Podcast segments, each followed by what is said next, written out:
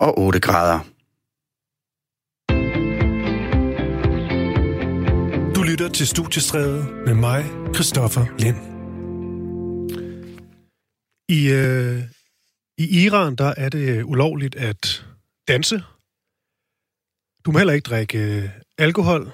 Kvinderne, de skal være tildækket, og øh, så må kvinder faktisk heller ikke synge.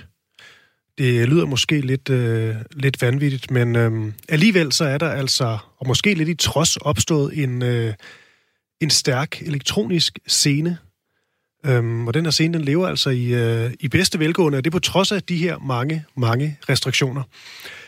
Jeg har talt med en fotograf, han hedder Malte Iversen, det gjorde jeg tidligere i dag, og han har besøgt Teheran hele ni gange de seneste par år. Han er altså kommet helt tæt på nogle af de her musikere fra den her elektroniske scene, og øhm, hele det her interview med, med Malte, det kan du høre i starten af anden time af dagens øh, studiestræde, og det er klokken 18.05. Men øh, for at lave en lille god teaser, så kan du høre en lille bid fra interviewet her med, med Malte. Og her der, øh, der beskriver han, altså hvordan, med alle de her restriktioner, hvordan de her elektroniske koncerter så overhovedet, øh, overhovedet finder sted. Der, øh, der er den øh, store forskel, at øh, når du laver koncerter i Iran, så er det under et islamisk styre, og der er visse regler der. Uh, du skal have tilladelse af Kulturministeriet til, uh, til alt, du sætter op. Uh, og en af betingelserne, det er simpelthen, at folk ikke må danse, hverken på scenen eller i publikum. Uh, så uh, selv festlig musik, uh, altså nærmest teknokoncerter, har du uh, 400 folk bænket, der sidder og lytter. Så det giver en helt anden oplevelse af sådan noget techno, for eksempel. Ikke? Altså det her med ikke at måtte danse, kan det virkelig passe? Ja, det er det.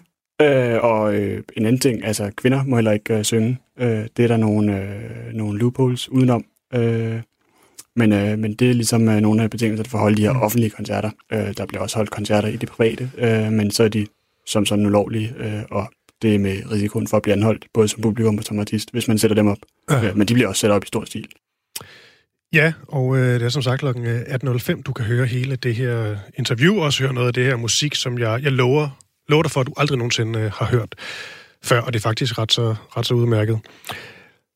Hvad er der ellers på programmet? Jo, øh, vi skal blandt andet forbi en øh, posthum udgivelse, fordi øh, Leonard Cohen, han har simpelthen vendt øh, stærkt tilbage fra graven med en øh, plade, som hans øh, søn øh, Adam Cohen, han har produceret og også lavet musikken til, og det er med de sidste optagelser, Leonard Cohen, han, øh, han stod bag, og øh, den er faktisk ret så, ret så stærk, den her, den her plade, og vi skal lige vurdere, øh, hvorvidt det var en god idé at, at udgive den, og så skal vi også nørde ned i Leonard Cohens stemme, fordi han går jo fra at have en egentlig ret lys, flot, næsten lidt øh, barneagtig stemme i, øh, i de unge år, til at få en meget, meget dyb røst. Hvad der egentlig øh, lige præcis skete med det, det ser vi ud fra nogle klip fra nummeret Susanne, hvordan det ligesom har udviklet sig med hans stemme i løbet af årene. Og øh, så skal vi lige om lidt tale om et kæmpe fænomen, der hedder Billie Eilish, og øh, det skal jeg sammen med dig, Christian Karl. Velkommen til.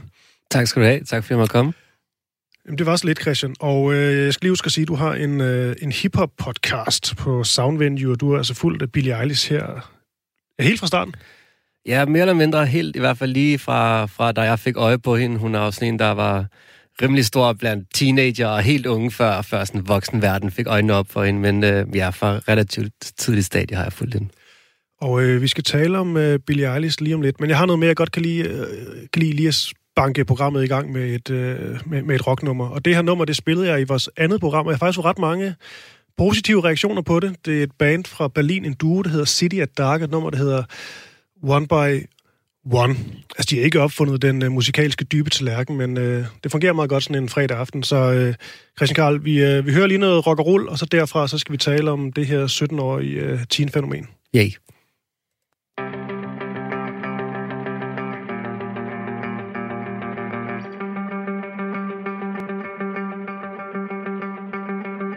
One by one, I'm looking for something. Something never gets me out of feeling so bloody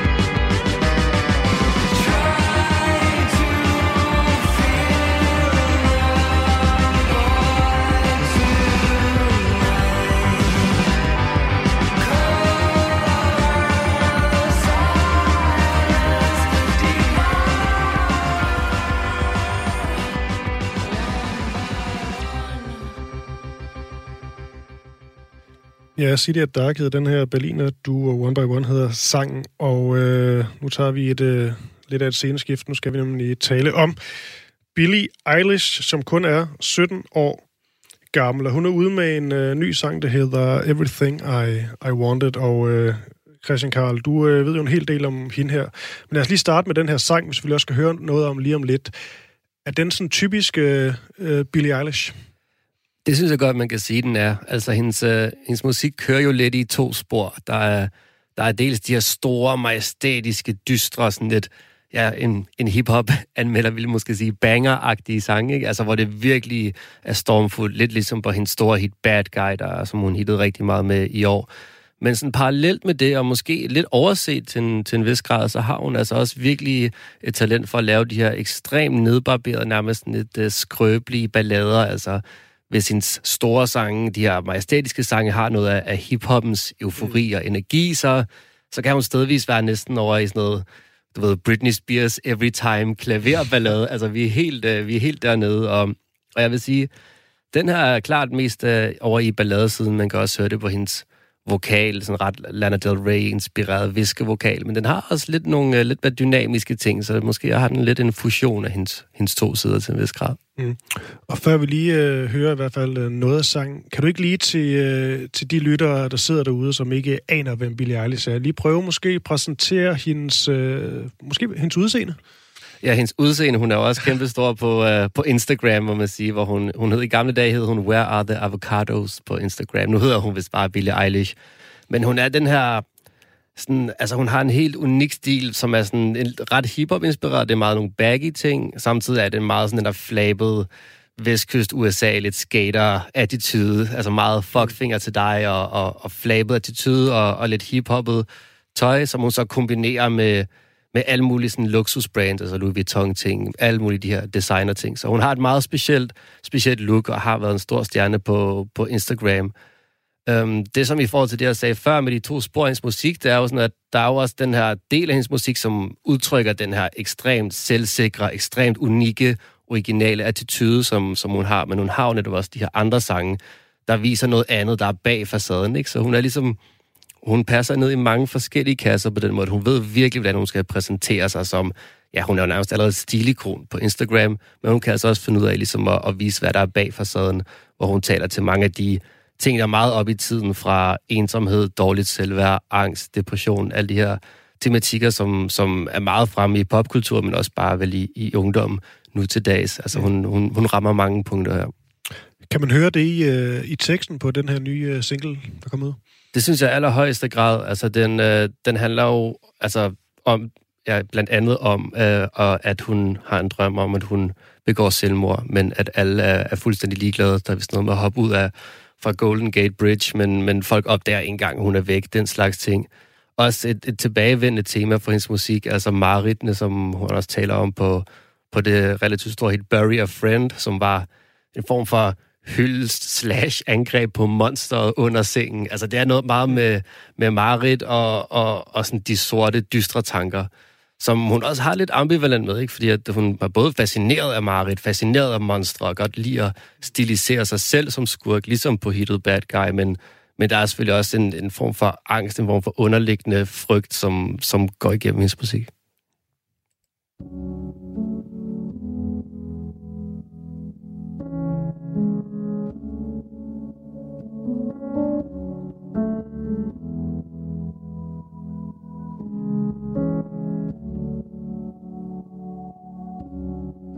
I had a dream. I got everything I wanted. Not what you think. And if I'm being honest, it might have been a nightmare to anyone who might care. Thought I could fly. So I stepped off the golden. cry.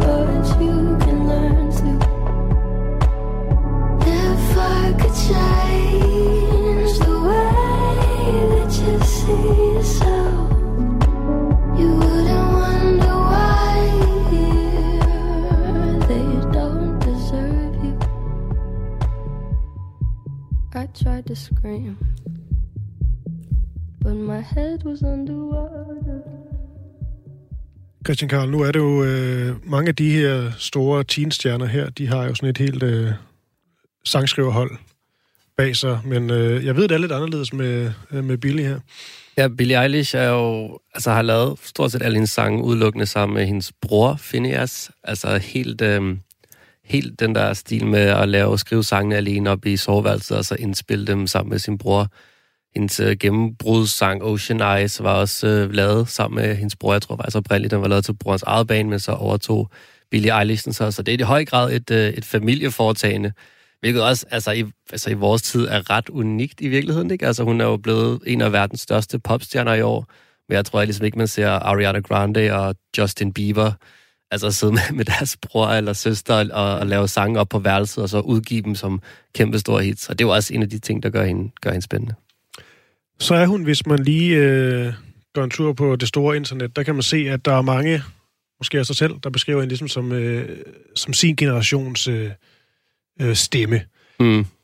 Er det, at tage den, er det at tage den lidt for langt, eller har hun virkelig sådan et impact? Altså, det er, jo, det er jo tit noget, folk bliver tit opråbt, udråbt til sin generationsstemme. Jeg tror lige, det her tilfælde, jeg er måske også skyldig, jeg har skrevet noget lignende om hende på, hos Soundmenu på et tidspunkt. Fordi der er, altså, der er bare et eller andet helt specielt ved hende. Altså, også, altså hun er også en, man typisk kan beskrive som en, ikke bare en popstjerne, men en anti-popstjerne, ikke? Nogle gange kan hun føles lidt som, som dengang, hvor Britney'erne og Christina Aguilera'erne dominerede popverdenen, så kom der ligesom en Avril Lavigne, der var sådan den der modvægt til det hele, men igen, hvor Avril Lavigne føles også som et konstrukt til en vis grad, der var, der var måske lavet som modvægt af, af, en, af en musikbranche, uden at kritisere Avril Lavigne, så føles Billie Eilish bare som et sådan reelt oprør fra, fra bunden af.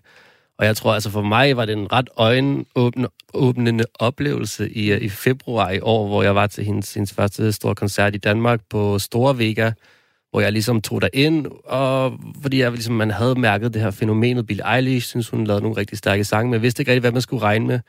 Og så altså, jeg kom ind til en oplevelse, altså ulige noget, jeg har prøvet før eller siden. Jeg har aldrig prøvet så øredøvende en larm. Altså, det var et tæt pakket store Vega. Kun, eller næsten kun unge øh, piger, kvinder, unge kvinder, der stod og skreg altså så højt. At, altså, jeg havde mine ører, de ringede bare i flere dage efter. Så jeg stod ligesom der aller bag os sammen med, jeg tror, nogle forældre, og måske en anden anmelder eller to, og ligesom bevidnede det her. Sådan, og det, altså, det føles virkelig som bevidende fænomenet ja. Billie Eilish. Altså, det lyder næsten som sådan noget, man forbinder med en boyband-koncert. Altså præcis, og, og det var også det, der var så, så fascinerende, uden at overtolke i det, så var det lidt, okay, før i tiden, så blev der ligesom lavet kunstigt det her perfekte boyband, du så kunne stå og skrige af. Nu var det virkelig sådan et, et kvindeligt ikon, der ligesom viste en anden vej, som de her, de her unge kvinder og piger stod og, og skreg af, af, af entusiasme og eufori over. Det var, sådan, det var ret fedt at se. Og så er hun altså kun, øh, stadigvæk kun 17 år gammel, Billie Eilish her, hvilket er egentlig ret så vildt. Men øh, altså, jeg har jo en ting, der, der skuer en lille smule, da jeg ligesom prøvede at læse lidt op på hende her. Og det er jo det med, at når man så læser om hende, så kan man jo se, altså at hendes forældre før ligesom har prøvet sig som skuespiller, og også med i nogle tv-serier, men sådan nogle, der ikke har fået det helt store gennembrud, så er det hendes bror, der laver musikken, og hun kommer fra Los Angeles. Altså, det er jo ikke bare en kvinde, der sidder i uh, Detroit i en kælder for sig selv. Altså, man har da også lidt... Altså, er hun virkelig så ægte, som man gerne vil gøre hende til? Uff, ja, der, der stinger du sikkert lige fingeren ind i såret der. Altså, det er jo sådan en ting, hvis du går ind på internettet, på, på, på pop musikdiskussionstråde og fora, at uh, der er mange, der siger, at hun er en industry plant.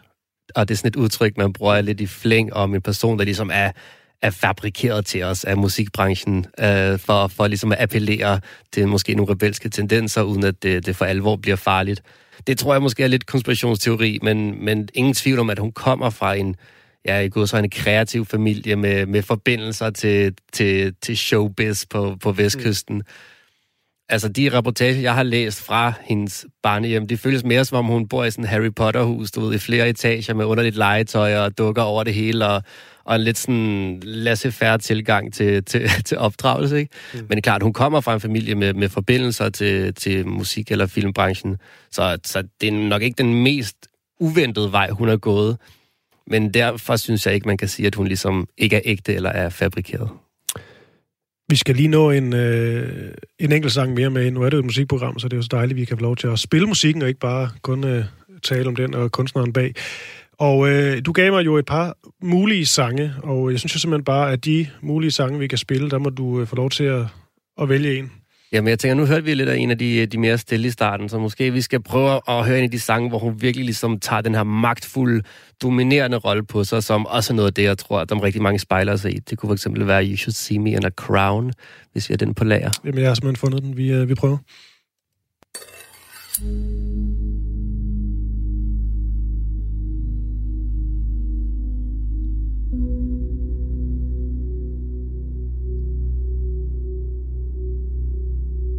Tongue bite my time, wearing a warning sign. Wait till the world is mine. Visions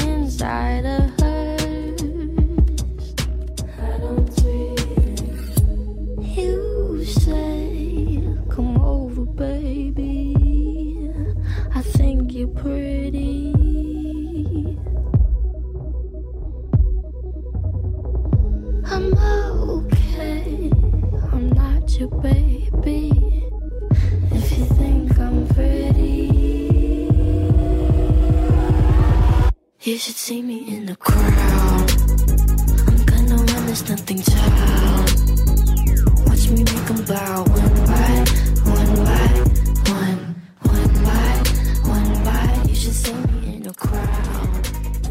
Your silence is my favorite sound. Ja, man skulle være døv for ikke at høre det. var et lidt uh, andet udtryk end uh, det første nummer, vi har sat på. Ja, der vil lige skruet op for lidt wobble bass og lidt af hvert. Det her med, at hun ja, måske er sin uh, generations nye stemme, men nu i hvert fald har nogle altså, virkelig, virkelig dedikerede uh, fans, også på, ja, primært på sin egen alder. Har du måske sådan et, øh, et mere nuanceret eller større bud på, hvorfor det, hvorfor det lige er sådan? Altså, hvad, hvad er det, hun, hun gør? For det er jo ikke kun øh, musikken går ud fra. Nej, det er ikke kun musikken, det er også, altså det er meget den, også den attitude og de følelser, hun formår at, at kommunikere. Altså hun er ligesom den der helt klassiske, der sætter ord på, ja i hvert fald en del af en generations følelser. Jeg tror, synes, de to sange, vi hørte, er et meget godt eksempel på, hvorfor, fordi You Should See Me in a Crown er ligesom, altså jeg kan ikke lade være med at referere det til hiphop, fordi der har den her virkelig majestætiske, selvhævdende energi, hvor man føler, at man er den stærkeste, man er den bedste. Og det svinger jo meget godt sammen med den attitude, hun tit præsenterer, hvor hun ikke gider at smile til kameraet, ikke gider at være den pige, der gør, som der bliver sagt, ikke gider, du ved, sige sit navn, når læreren råber op. Altså den her helt fundamentale oprør, som, som måske, der har manglet en, en kvindelig stemme for til unge piger og kvinder. Og altså det er den ene side af det, men så samtidig formår hun også, som vi snakkede om i starten, at, at sætte ord på, på følelser af, af mindre værd og selvhed og depression, ensomhed i de stille sange, og sådan, det, det er utroligt for mig, er ligesom hendes spændevide, mm. hvor jeg tror virkelig, at det, som der er med hende, er, at man føler, at hun forstår ikke kun en del af det, men det hele. Både de øjeblikke, hvor man har brug for at gøre oprør og hævde sig selv, men også de øjeblikke, hvor man så, du ved, har raset ud og kommer hjem og kigger i spejlet og hader sig selv. Tror du øh, her til sidst, øh, Resen Karl, at hun er øh, langtidsholdbar, fordi du, øh, du nævnte jo selv, Avril Lavigne ikke skal være en direkte sammenligning, men man kan sige, hun hittede jo altså, helt vildt og solgte så mange millioner plader, hun næsten ikke øh, kunne fatte det. Øh, men hendes karriere gik jo også altså, ret meget i stå, og hun blev gift med forsang fra Nickelback. Og, ej, Vi ruller de helt tunge skridt ud nu. ej, øh, hi- hit om det. Men, øh, men man kan sige, hun fik jo ikke så stor en karriere, som man måske øh, kunne øh, have spået hende. Hun er i hvert fald ikke sådan, man taler om som en virkelig vigtig artist øh, i dag. Det kan jeg godt sige, uden at træde nogle tæerne, tror jeg. Mm. Tror du, Billie Eilish, hun, øh, det er jo rent gætteri det her, men tror du virkelig, hun kan være sådan langtidsholdbar, også når det kommer til at være altså, vigtig? Jeg tror det, og jeg håber det virkelig også. Øhm, men grund til, at jeg faktisk føler mig ret overbevist om det, det er også, fordi jeg synes, at der er så mange planer, hvor hun overbeviser, overbeviser på. Altså hendes attitude og hendes stil er helt sin egen, men også hendes musikken er ekstremt stærk, ekstremt flersidig og, og i mange retninger, og hun laver den selv med sin bror. Altså lige nu har hun jo bare ramt et eller andet helt specielt generationsmoment. Det stopper du nok sandsynligvis på et tidspunkt, men, men når jeg hører hendes musik, og når jeg ligesom ser, hvordan hun præsenterer sig selv, og hvor selvbevidst hun er, og hvor original hun er på så mange forskellige planer, så føler jeg mig ret sikker på, at, at hun ikke er sådan en, der kommer til at forsvinde lige forløbig.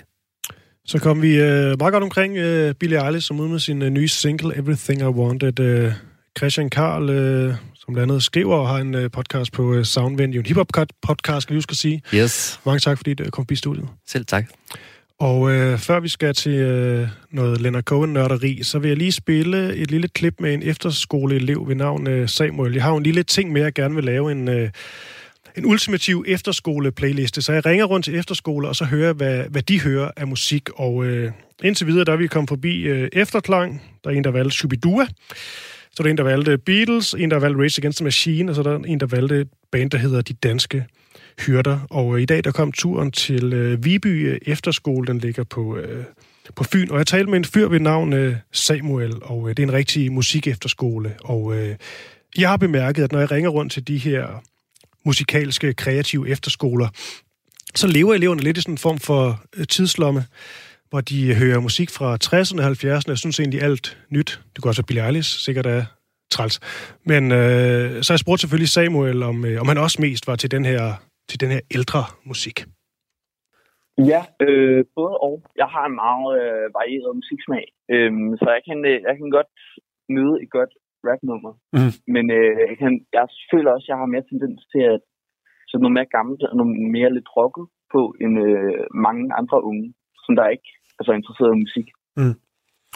Jeg skal lige høre, Samuel, lige om lidt skal du vælge din egen sang, men, men i forhold til det her med at have et efterskole, nogle efterskolebands eller sange, som alle ligesom ikke alle, men størstedelen ligesom øh, hører og dyrker. Føler du, der er det på, øh, på Viby? Øh, ja, der er, altså, der, der er jo meget det, man hører på gangen i højtalerne. Og så er der også øh, meget det, som, altså, noget, som vi selv spiller, og noget, vi selv laver og spiller i bandsen. Mm.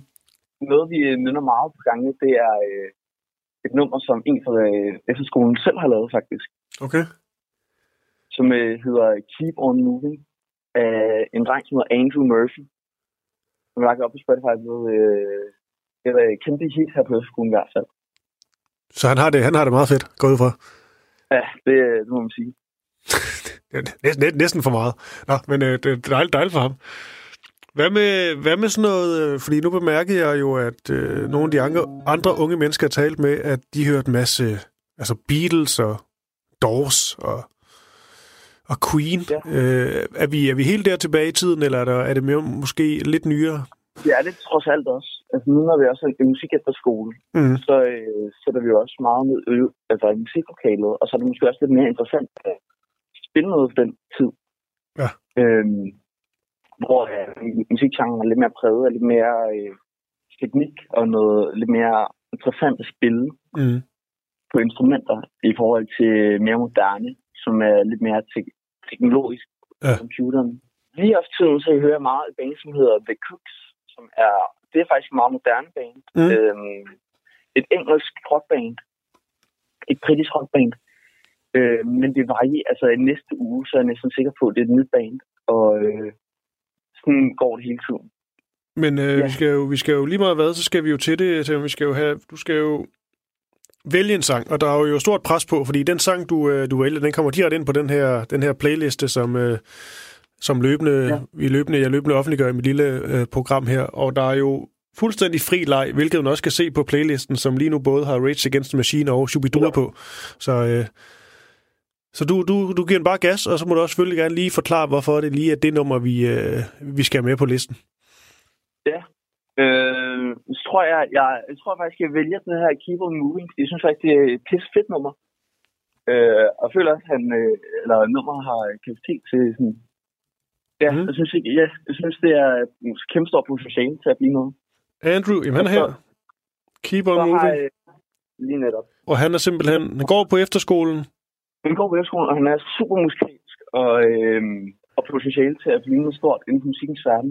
Fedt. Jamen altså, det bliver jo... Øh, nu får han i hvert fald noget, øh, noget airtime på, øh, på landstækkende radio her, så det er jo en, øh, det, det er en start, kan man sige. Så øh, den giver vi videre til Andrew Murphy og Keep on Moving. Øhm, så øh, tak for det, Samuel, og øh, ja, han skylder dig en kop kaffe, når han får kodapenge for det her, vil jeg sige.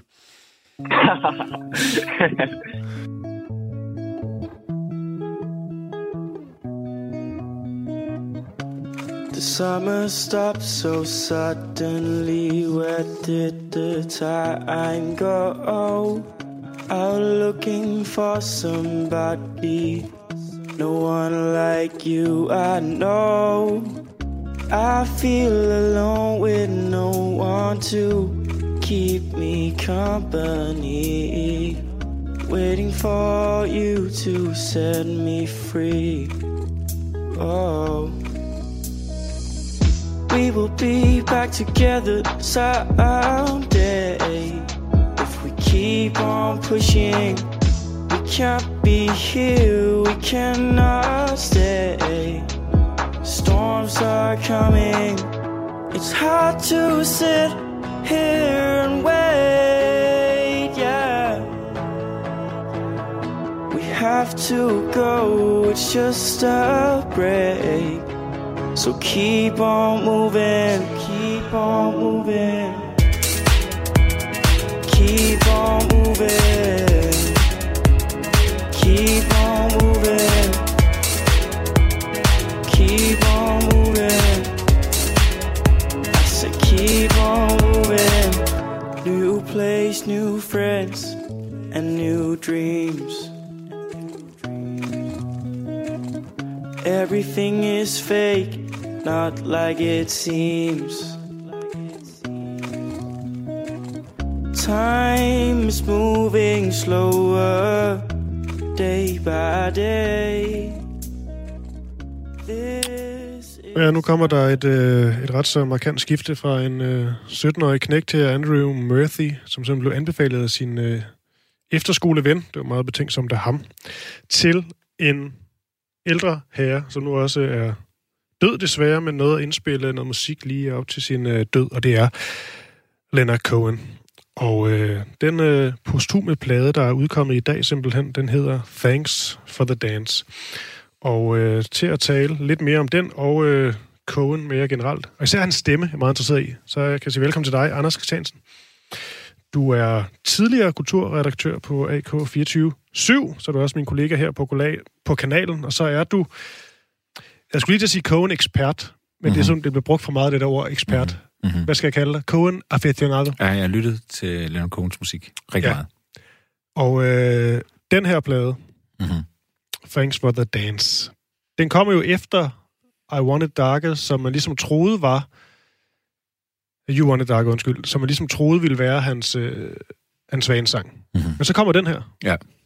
Lad os starte der. Hvad synes du egentlig om, om det? Jamen, altså, jeg, jeg bryder mig ikke om det. Det gør jeg ikke. Øhm, det sker jo næsten for alle kunstnere, at der kommer altid noget efter, at de, de døde. Og man kan altid spekulere lidt i sådan, motiverne for, hvorfor kommer det her musik. Noget virker mere oplagt end noget andet, og noget virker som det sted gravrøveri. Og jeg synes, den der sidste plade, øh, han lavede, var sådan en, en smuk svanesang, hvor han øh, på et tidspunkt i, i singleudspillet siger, I'm ready, my lord, siger han, med henvisning til, at han er klar til at tage herfra. Og det ville jeg synes var rigtig fint, at, øh, at det havde stoppet der. Mm. For jeg ser jo Leonard Cohens liv, jo, det, det ser jeg jo kun igennem musikken. Jeg er jo ligeglad med hans personlige liv. Så, så for mig så er Leonard Cohen, han er hans værk, og det er hans diskografi, som jeg, som, som jeg er interesseret i. Og for mig var det så en rigtig god afrunding. Mm. Øh, og så er den her kommet. Øhm, den er heldigvis rigtig god. det er godt. Øh, det er en rigtig god plade. Ja, så kunne det være værre. Øh, så det, så det kunne være meget værre. Ja. Og, og det virker ikke sådan skrabet sammen. Det er ikke tale om nogle demoer eller klader, man har fundet rundt omkring. Det lyder i hvert fald ikke sådan. Og det skal jo også siges, at de seneste år, i, da Leonard Cohen var, var i live, var en stor del af sådan, øh, den musikalske side af hans karriere, blev varetaget af hans søn, øh, Adam Cohen øh, som fik det til at lyde godt, og skrev faktisk også øh, meget af musikken, simpelthen. Så Leonard Cohen egentlig tog sig af, af teksterne, og så gik han ind og, og, og brummede lidt øh, ind over øh, noget musik, som sønnen har lavet. Og, det, og, og han brummer jo øh, rigtig godt. Ja, det kan han. Men jeg skal, jeg skal lige, før vi spiller lidt øh, af det, det nye, Anders, hvordan var det egentlig, du, øh, du faldt over øh, Leonard Cohen og simpelthen blev, øh, blev fan?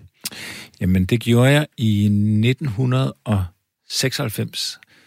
Øhm, der skete det, at jeg i, øh, i gymnasiet øh, blev smidt uden for døren, simpelthen, øh, i 2G, i en engelsk time.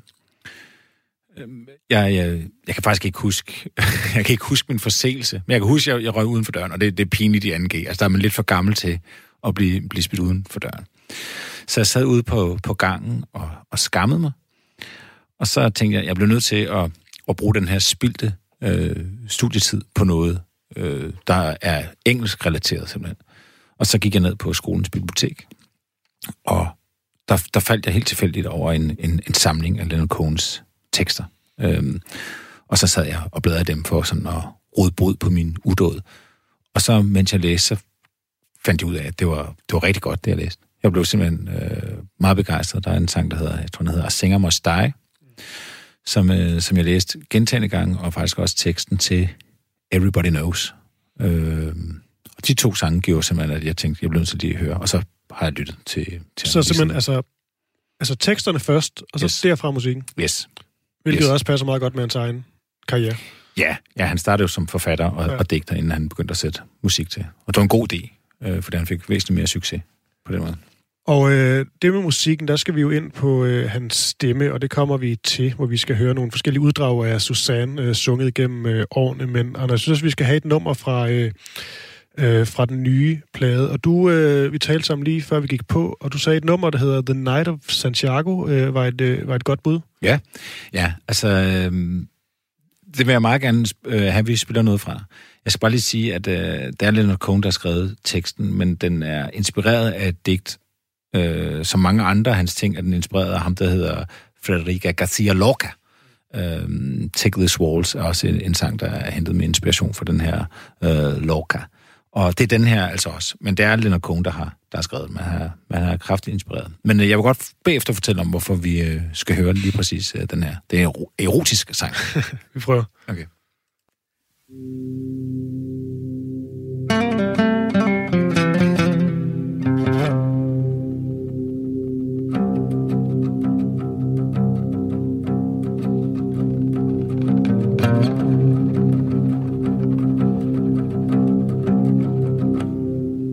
said she was a maiden. That wasn't what I heard. For the sake of conversation, I took her at her word. The lights went out behind us. The fireflies undressed. The broken sidewalk ended. I touched her sleeping breasts. They opened to me urgently, like lilies from the dead. Behind a fine embroidery, her nipples rose like bread. Then I took off my necktie, and she took off her dress.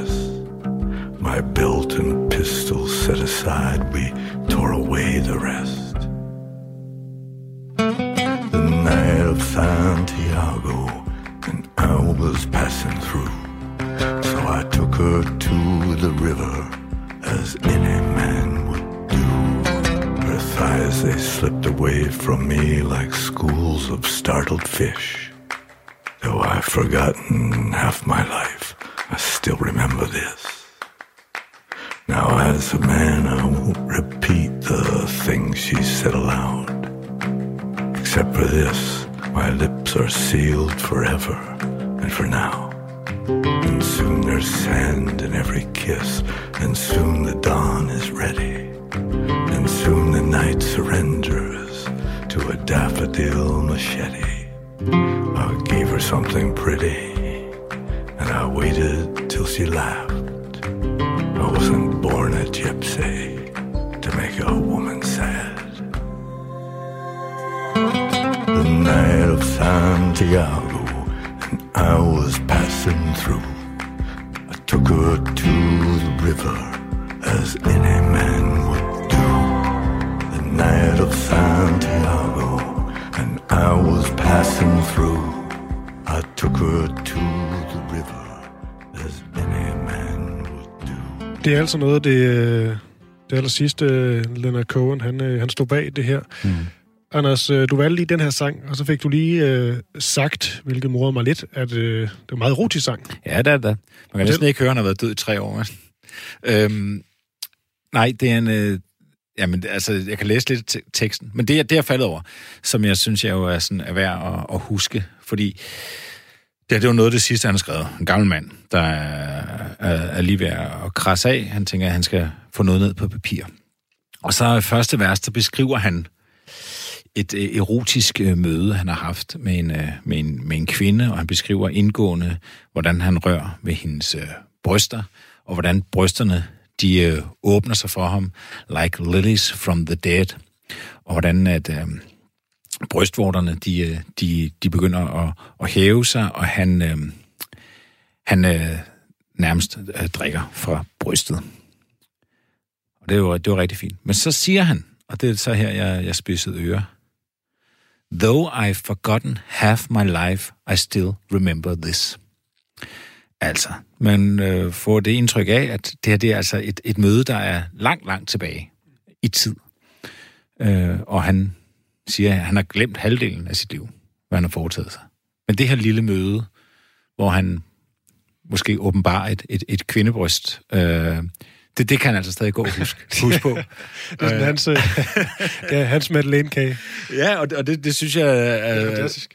det synes jeg er ret fantastisk et eller andet sted. At, Og, og øh, som sådan en som dig, der virkelig har dyrket Coens øh, øh, tekster og musik, Ja. ja. der giver det også meget god mening, at han holder fast i det erotiske til sidst. Ja, ja, ja, helt sikkert. Altså, det, det, det har jo været, en- virkelig været den, den rødeste tråd, tror jeg, i, øh, i, hans, i hans tekster, måske i forhold til, forhold til hans øh, religion, øh, eller mangel på samme, men så har det absolut været, øh, været det her med med, med kvinderne, og at han så på en eller anden måde stadig der ligger som en gammel mand. Jeg forestiller, at han måske er lige ved at krasse af, altså virkelig lige ved at krasse af. Og så dukker det der op med den der stuepige, eller hvad hun var, som han lige fik lov til at, at, at se brysterne og røre brysterne på. Det, det, var, det var sgu rart. Så lidt om, om, om de prioriteter, øh, han har haft i livet, og måske mange mennesker. Det synes jeg er meget øh, smukt. Og så er der selvfølgelig det, at det er sønnen, der sidder og laver musikken, og hørt faren sidde og tale, eller høre faren fra graven øh, tale om det her, og har sagt, flot far. Er det, virkelig, er, det virkelig, er det virkelig nødvendigt for dig at fortælle om, det her? Men øh, jeg, jeg, jeg kunne rigtig godt lide Og jeg vil igen bare lige sige, det er, øh, selvom jeg er meget skeptisk over for de her efterdødsudgivelser, så, så er det her, det, det, det er ham værdigt. Det, det, det er ikke dårligere, end det, han har lavet tidligere. Nej, og det er altså Thanks for the Dance. Men Anders, vi kan lige nå her på det sidste kvarter, inden øh, der er nyheder, og komme lidt mere ind på øh, Coens øh, stemme. Og det er egentlig, fordi det er jo noget, der virkelig har altså, undret mig lidt. Altså, hvor meget hans stemme skifter igennem årene. Den bliver simpelthen så dyb, og man kan høre, til sidst, der synger han jo ikke længere. Han, han reciterer, taler jo nærmest bare. Øh, og du har taget nummeret Susanne øh, frem som et, et eksempel på, på det. Ja, det er fordi, det, det, er jo en, det er jo en sang, han, øh, det, det er muligvis hans største øh, sang. Og det er jo en sang, han har, han har jo skulle spille alle årene øh, fra, fra, den, fra den, første, den første sang, han indspiller.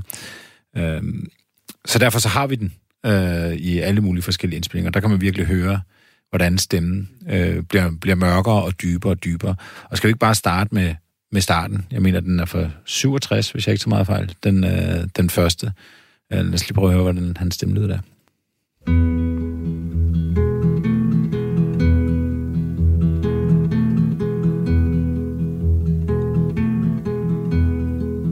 Suzanne takes you down to her place near the river.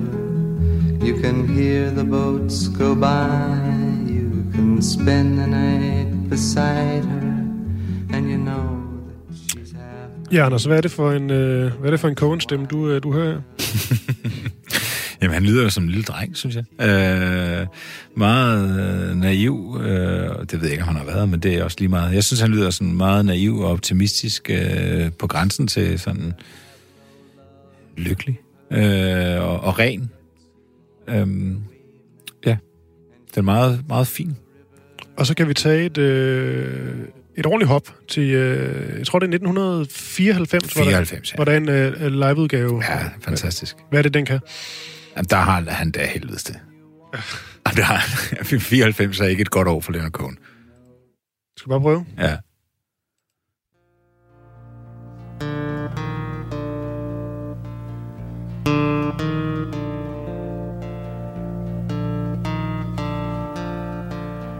Suzanne takes you down to a place near the river. Can hear the boats go by.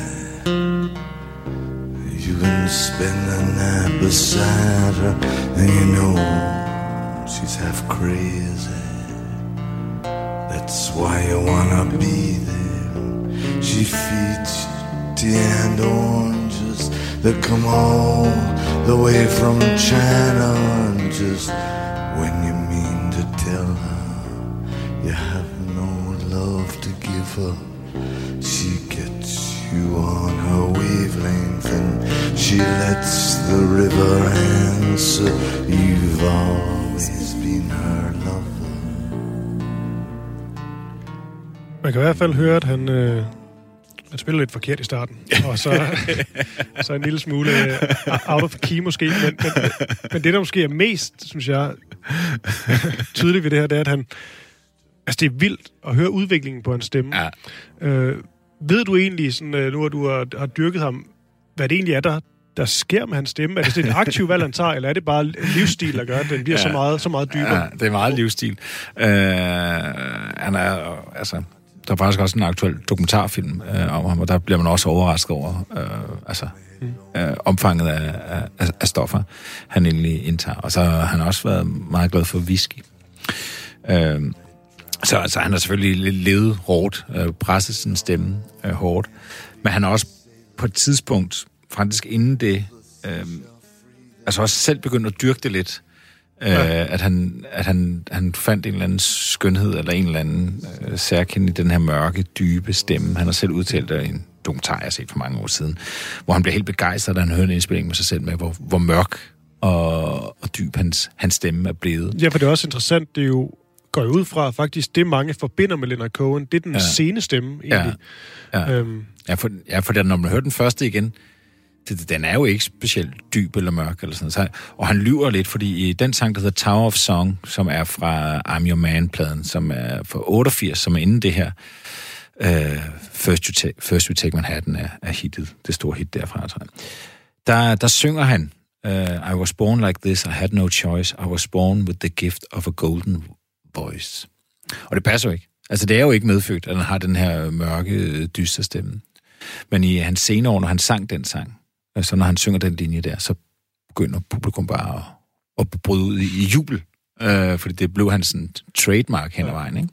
Jeg så et interview, måske faktisk fra Norsk TV, der havde en, øh, et klassisk YouTube-øjeblik, hvor han faktisk blev spurgt ind til det her med stemmen, og så, så svarer han bare, at It's gotten a million cigarettes deeper.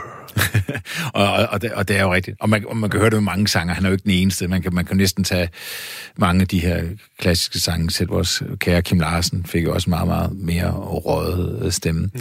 Men kan vi ikke lige spille... For det der, du var 94, ja. hvor han spiller den mega langsom, han spiller forkert, og, og han synger virkelig grødet og dybt. Mm.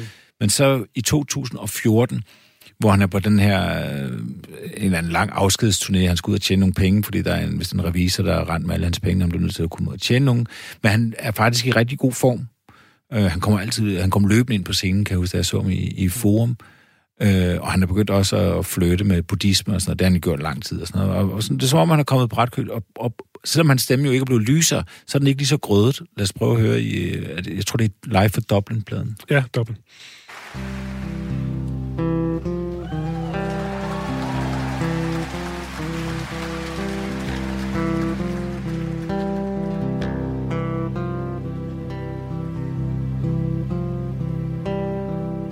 Suzanne takes you down to her place near the river. You can hear the boats go by. You can spend the night beside her, and you know she's half crazy. That's why you wanna be there. She feeds you tender oranges that come all the way from China. And just when you mean to tell her that you have love to give her, she gets you on her wavelength. She lets the river answer. the- Ja, Anders, øh, Anders Christiansen, nu har vi haft øh, Susanne-nummeret tre gange i tre forskellige øh, Mhm. versioner. Men der er jo den mærkelige øh, krølle på halen, som øh, du kan fortælle meget mere om, nemlig at der findes en helt anden udgave af det her nummer, som ikke er med øh, Leonard Cohen, ikke rigtigt? Jo. Øh, det, det, det er en underlig historie med det, det nummer der, øh, Susanne, øh, og som er sådan lidt mærkeligt i forhold til, hvordan man, hvordan sangen plejer at, at, at få et liv. Fordi inden Leonard Cohen selv udgiver øh, sangen, så er der faktisk en, der hedder Judy Collins, der indspiller den, og udgiver det faktisk inden Leonard Cohen. Og det er der nogen, der ved. Hvis man ved lidt om Leonard Cohen, så ved man godt det. Men der er faktisk også nogen endnu før, øh, Judy Collins, som, som indspiller den her sang. Jeg, jeg, jeg er ikke helt klog på, hvorfor at han, øh, at han selv venter så lang tid med, at- med at indspille den, men den er faktisk indspillet i 66 af nogen, der hedder Stormy Glovers, øh, som simpelthen har indspillet øh, Susanne. Og, og, og, og vi kan høre det lige om lidt, fordi øh, øh, ja, øh, det, det var godt, Leonard Cohen han valgte at indspille den, vil jeg sige. Men altså, der er ingen, der kender det band i dag. Og man kan sige, at de har jo virkelig brændt et strafspark. altså, de har jo haft et, et, et gigahit. Det viser jo at blive et, et, et, en evergreen. Og de har havde saveretten til den sang. Og de, de fuckede op. De fuckede det simpelthen op. Jeg har aldrig hørt om, om det her før, men det er da ret vildt at få sådan en sang stukket i hånden, og så altså ikke gøre det til, til noget stort. Ja. Men øh, når vi hører det, kan det måske være, at vi, øh, vi, får, vi får svaret. Ja. Hvad var det, det hed igen? Stormy Clovers, tror jeg, det hedder. Vi prøver.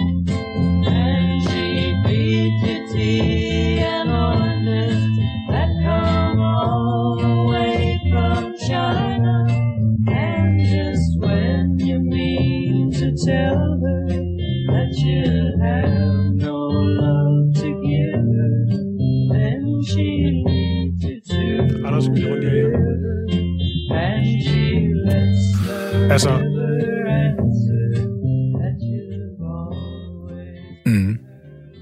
ja, jeg ved ikke, øh, der var lidt sådan en sjov øh, harmonisering her. Ja. De, måske ikke helt, helt vellykket. Nej.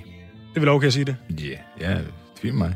Det er man, det man selv om, men det bliver i hvert fald ikke til noget, øh, til noget hit. Men øh, altså, jeg vil bare lige sige, øh, sige tak, fordi du lige øh, var forbi studiet her. Og så synes jeg, øh, op til nyderne, vi lige skal høre et nummer fra den nye plade. Og øh, det er nummer to, der hedder øh, Moving On. Og det var altså min øh, kollega Anders Christiansen, som var med i studiet.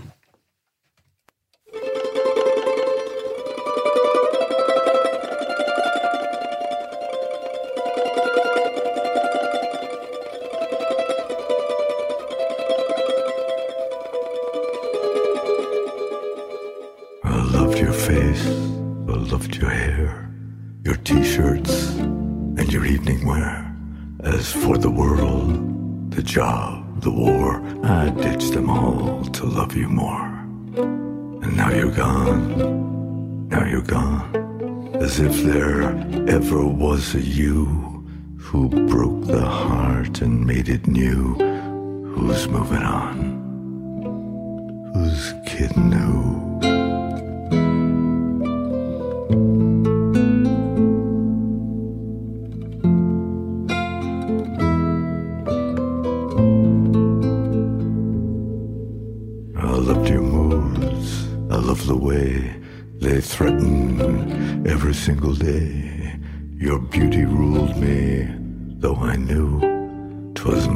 Hormonal than the view. Now you're gone. Now you're gone, as if there ever was a you. Queen of lilac, queen of blue, who's moving on? Who's kidding who?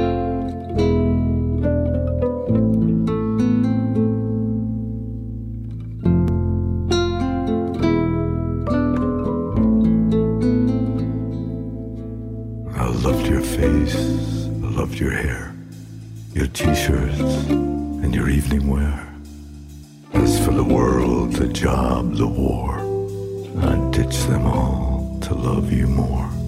And now you're gone, now you're gone, as if there ever was a you who held me dying, pulled me through, who's moving on.